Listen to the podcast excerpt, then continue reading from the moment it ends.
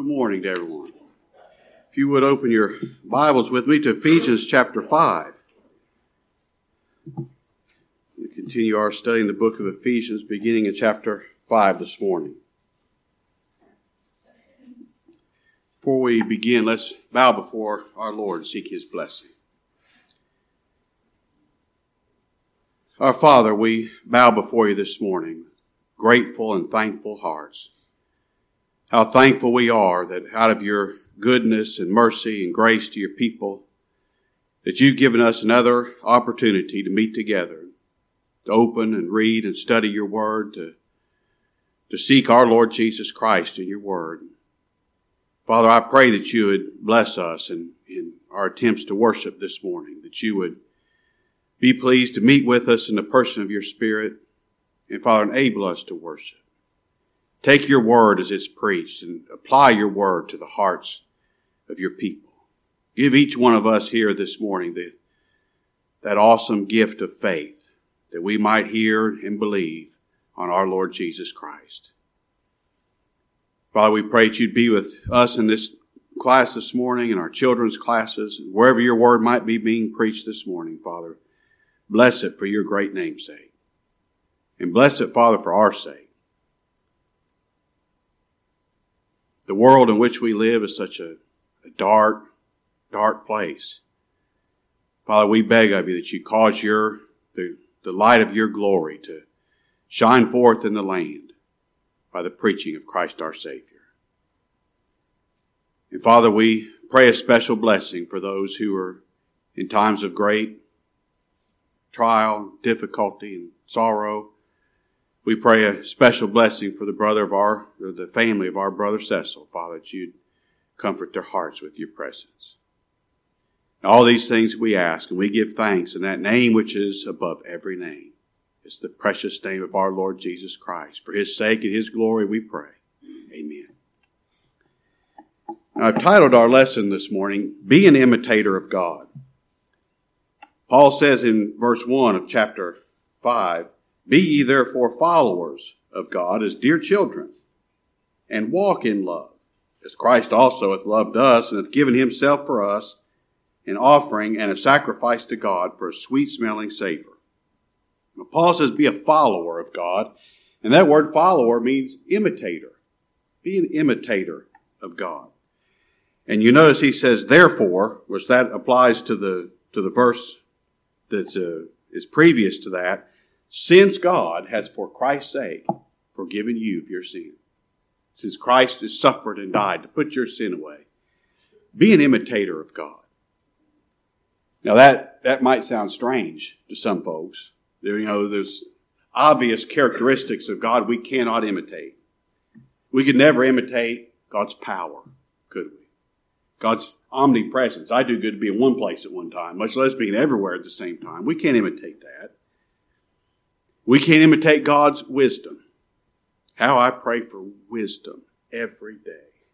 Just there's so Todd and I and I were talking about yesterday. I told him there's a great you could write a great big book about the stuff I don't understand. I pray for wisdom. We we can't imitate God's wisdom. We can't imitate God's immutability. I change from second to second, you know.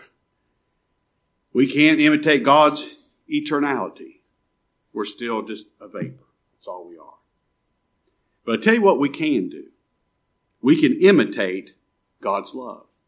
Now we can't imitate it perfectly, but just because you can't imitate it perfectly, don't, don't let that stop you from trying. Don't let that stop you from imitating God's love. I know we can't love sinners like God loves them.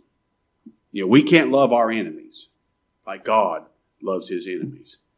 Christ loved those who sinned against him, who were his enemies, so much that he suffered and died for them. Now, this flesh finds that impossible, doesn't it? But we can still make the effort. We can make the effort to love our enemies and to pray for our enemies as our Lord commanded us to do. And we can imitate Christ's love to us by imitating that love and showing that love, demonstrating that love to other people, especially to our brethren. And our text this morning gives us two very good reasons to imitate Christ's love for us. Number one is this imitate Christ's love because of what Christ has done for you. Paul tells us in verse 2 walk in love as Christ also hath loved us and hath given himself for us, an offering and a sacrifice to God for a sweet smelling savor. Now the Lord Jesus Christ gave himself. Himself. He gave all that he is. He gave body and soul to redeem his people from their sin. He gave his body, didn't he? He gave his cheek to the smiters. He gave his back to those that would beat him. He gave his body and he gave his soul. He made his soul an offering for sin. He gave himself to save his people from their sin. And I tell you why he did it. It's for love's sake. Love always gives. You just can't hold back something from someone that you love, can you? And we can imitate Christ's love by giving, by giving to others, giving of our time, giving of our care, giving to help God's people, giving to support the ministry so that the word of, of the gospel might be preached. We can, we can imitate Christ's love by giving because we love Christ, because we, and because he first loved us. You know, the sacrifice of Christ demonstrated his love, his love for his people.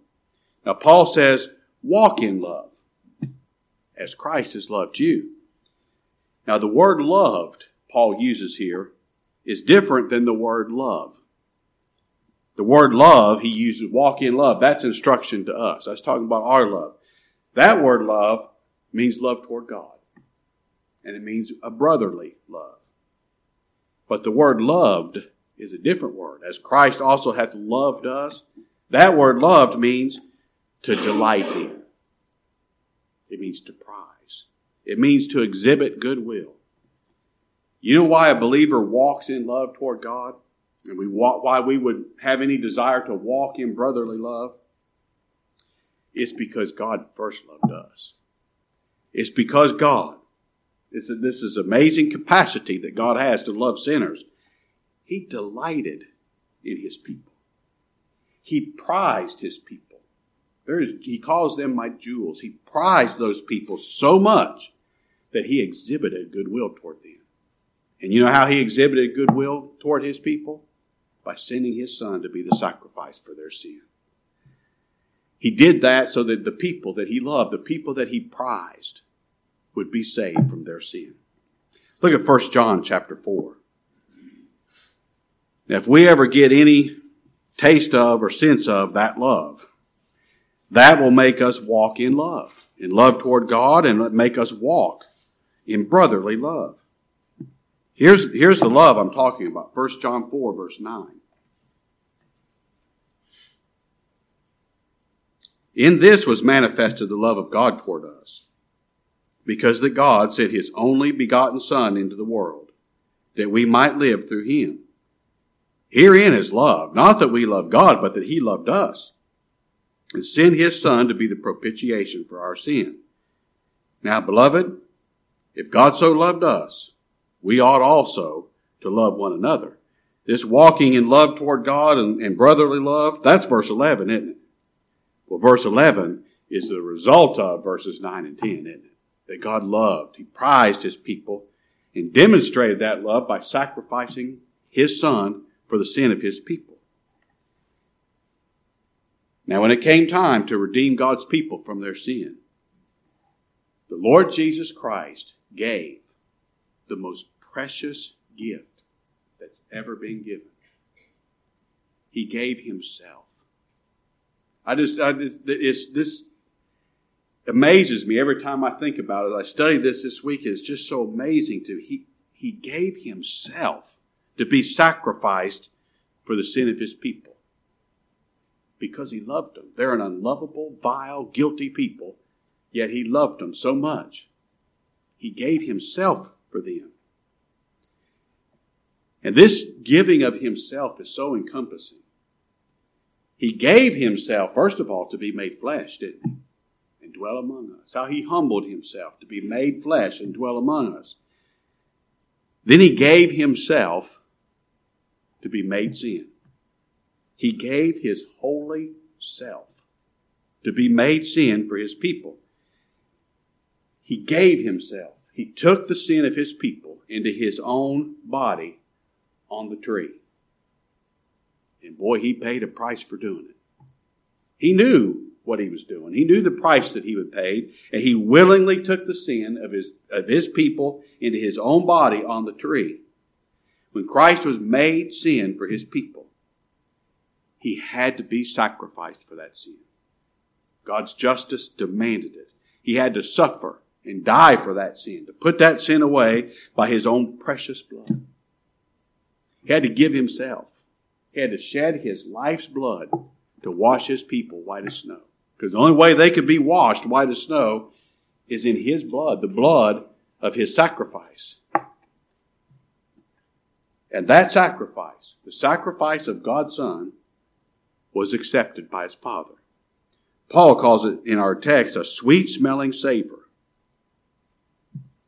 Now, the awful, bloody torture and sacrifice of Christ, it, it is more horrible than we can really think of. But in his dying agony, it's just so so horrible. Scripture says his visage was marred more than any other man.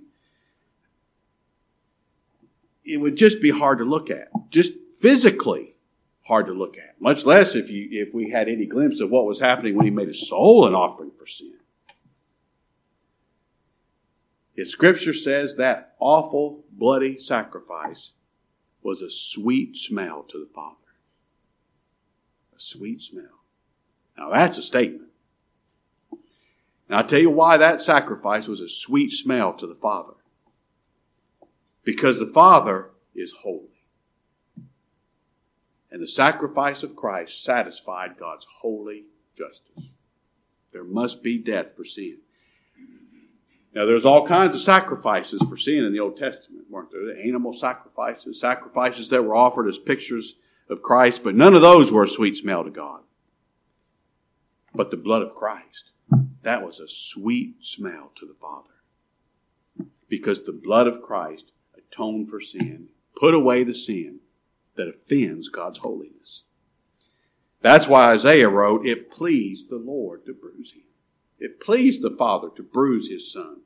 It pleased the Lord's justice to bruise him. It pleased the Lord's justice. It pleased his holy character. The very nature of God was pleased by bruising his Son as a sacrifice for the sin of his people. It pleased the Father's justice. But you know what else it pleased? The sacrifice of Christ. It pleased the Lord's mercy. It pleased the Lord's grace to bruise him. And Christ made himself a sacrifice for sin. He put away the sin of his people and made it right for God to show mercy and grace to his people. The sacrifice of Christ pleased God's mercy and God's grace. You see, God, since He's holy, since He's just, He can only be merciful in justice. And that can only happen by the sacrifice of Christ. His suffering, His death satisfied the Father and enabled him to be just and still justify sinners like you and me. Now, if Christ suffered like that for you, if he suffered for your sin, he suffered like that because he loves you, I'm telling you, your heart will be moved. Salvation is a whole lot more than emotion, but there's emotion. There's emotion to it. If Christ sacrificed himself like that for you, your heart will be moved in love. In love for God, and it will be moved in love for your brethren. You just won't be able to ignore them. You won't be able to keep yourself separated from them. Because your, the, the sacrifice of Christ moves your heart in love. To love people in general? Certainly. But especially your brothers especially those of the household of God, it'll move your heart to be knit together with them. You know, Christ loved his people so much that he gave himself for them for this reason that his people might be brought to God.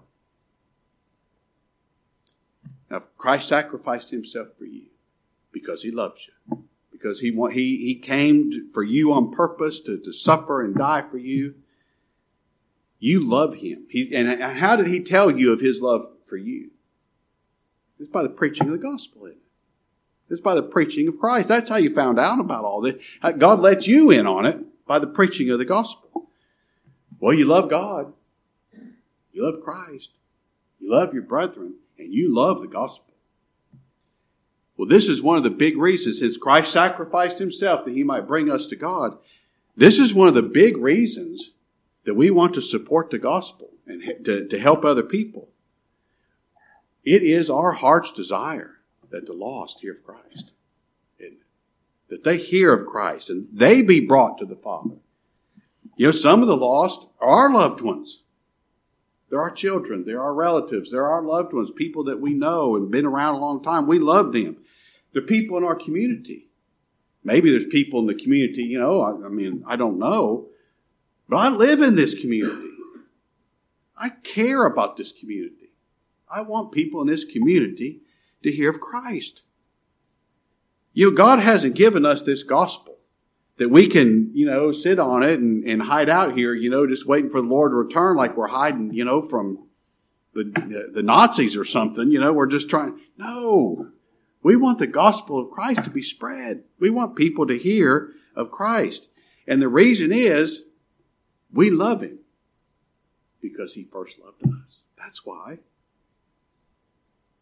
You know, it is the love of Christ that give sinners a good hope through grace because it's the love that Christ had for his people that moved himself to sacrifice himself for them. And I'm telling you, hearing of that sacrifice, now that reaches the heart, doesn't it? It, it reaches the heart to move, move us in love for our brethren, love for people, to put our shoulders to this thing together. And boy, it also comforts the hearts of believers, doesn't it? To be reminded that the Son of God loved you so much, He sacrificed Himself for you. Good chance, either right now or very soon, you're going to find yourself in a dark, dark place. You know what will comfort you at that time? Being reminded Christ sacrificed for you because he loves you. That'll comfort your heart. And we can imitate that love. This is what Paul's telling us now.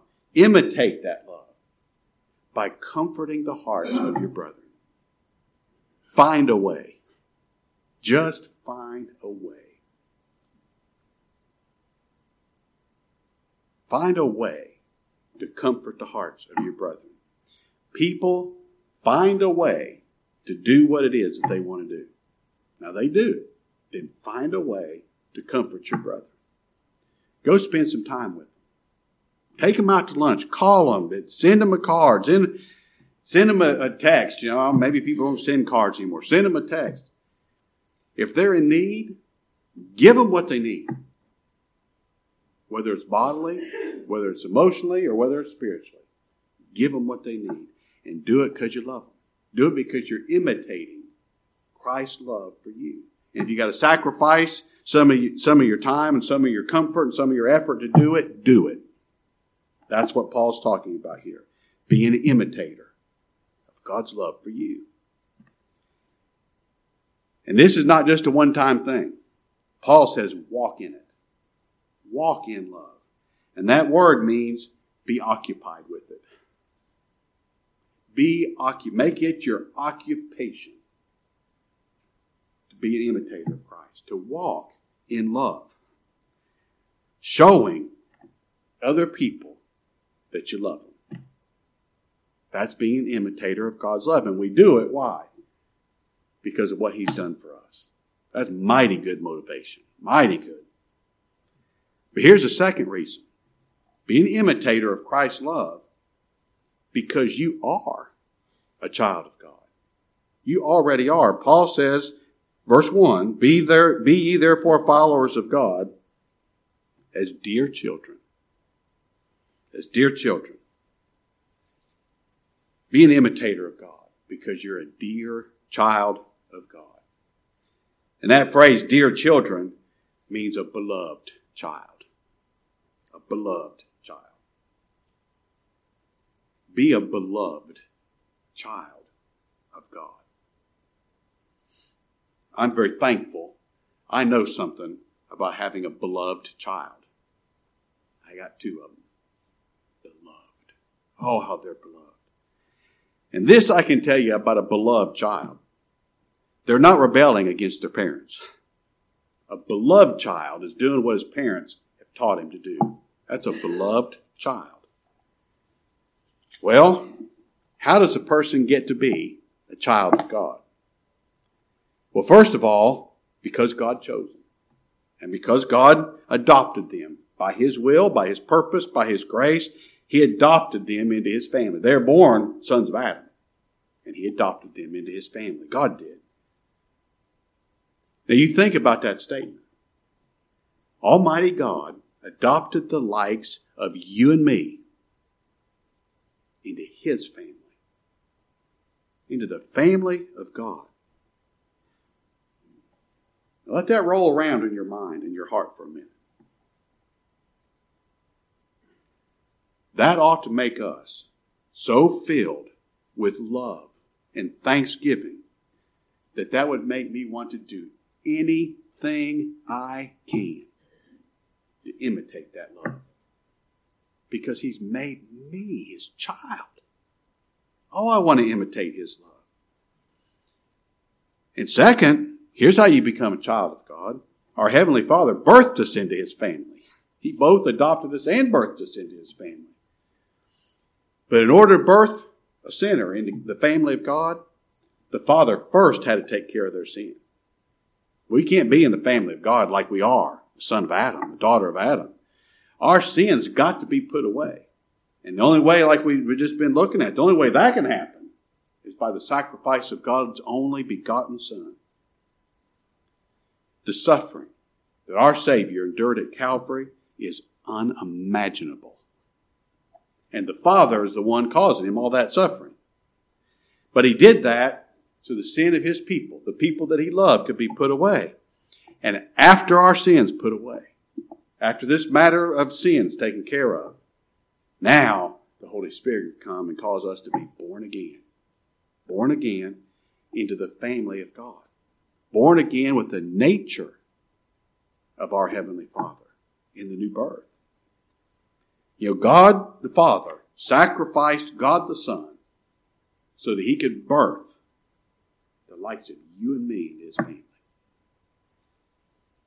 Now, again, just let that roll around in your mind and your heart for a minute.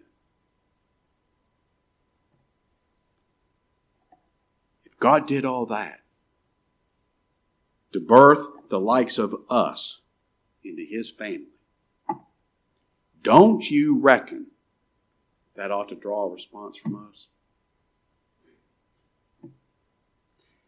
If it doesn't draw a response from us, I'm pretty certain we haven't been born again. We're certainly not given any evidence of it. Hereby shall all men know that you're my disciples, that you have love one to another. Almighty God birthed his people into his family. Now, love and gratitude and awe ought to make us want to do anything we can to imitate his love. Hmm. And here's a big key now. I want you to hear what I'm saying. Imitate Christ's love for you because you are a child. Because you are. Not because you're trying to do something so that you'll please God. He'll make you one of his children. No, you imitate your father. Be an imitator of God because you already are his child. See that?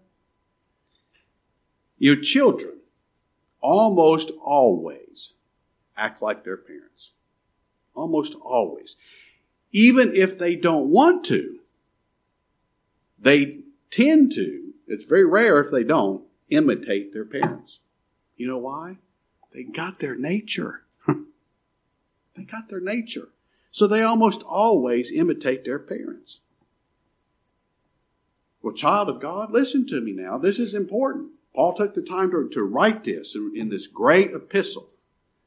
Imitate your Father which is in heaven, because he's already given you his nature. In the new birth, he's given you his nature. Now act on it. Imitate him. The Father has made you a partaker of the divine nature. He's given you his nature. Now walk in it. Act in it. Look at over at 1 Peter chapter 1.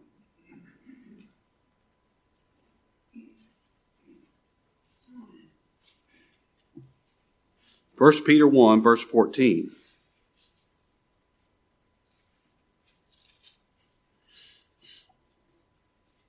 As obedient children, not fashioning yourselves according to the former lust in your ignorance, as obedient children, as one of these beloved children that Paul's talking about, as a beloved child. But as he which hath called you is holy, so be ye holy in all manner of conversation, because it's written, Be ye holy, for I am holy.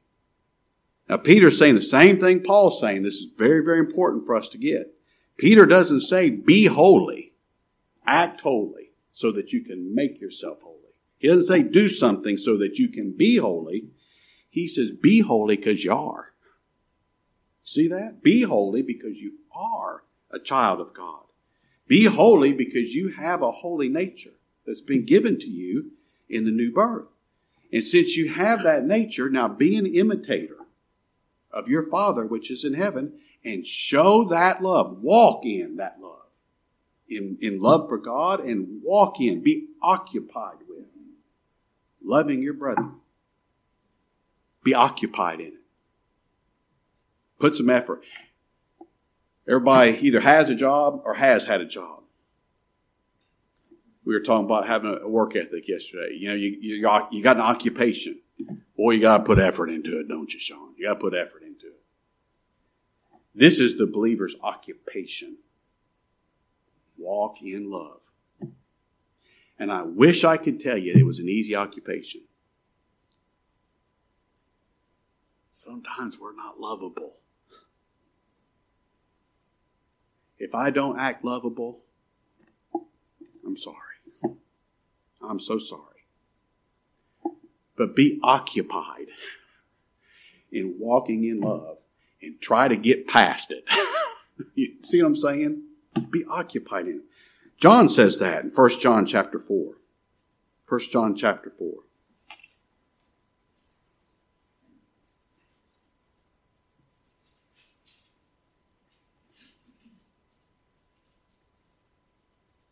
Verse 7.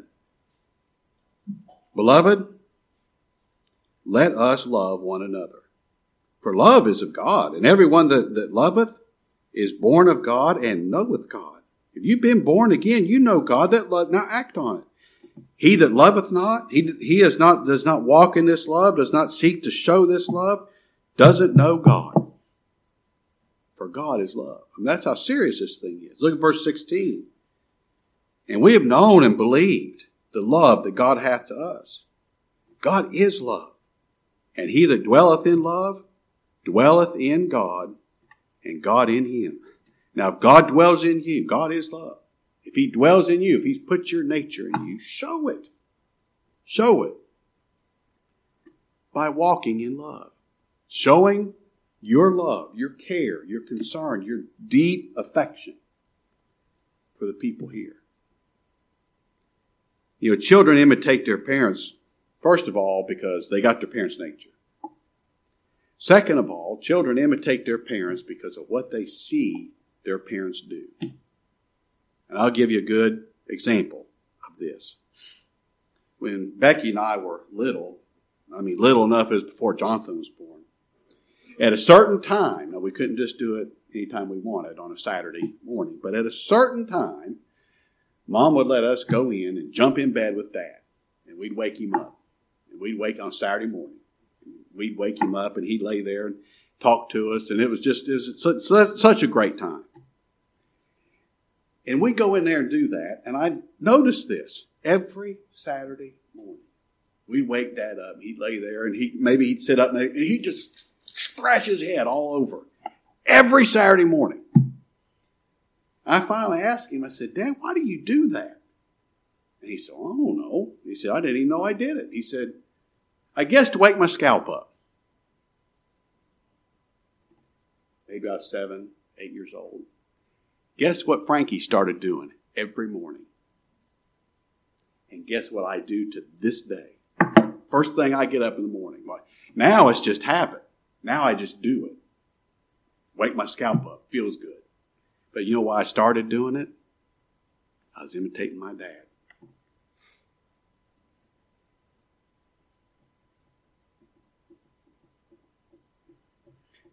My dad was my hero, and I'm a mighty poor imitation. But that don't stop me from trying. That don't stop me from imitating. That's what Paul is telling God's dear children. Imitate your father. You see what he's doing. You see what he's done for you. Now imitate it. He's forgiven you, you be forgiven. He's loved you, you be loving. He went out of his way to find you, a lost sheep, and put you on his shoulder and bring you back to the fold. You go out of your way to find your brothers and sisters and help them. Oh, the Lord's been patient. Had he been patient with you? Be patient with others. You've seen the Lord be kind to his enemies. Seek to be kind to your enemies. You know, the Lord makes the rain fall on the just and the unjust. He's kind, isn't he? Seek to be kind. Be giving. Lord, how, what is the Lord? What do you have, Lord, didn't give you? Not one blessed thing.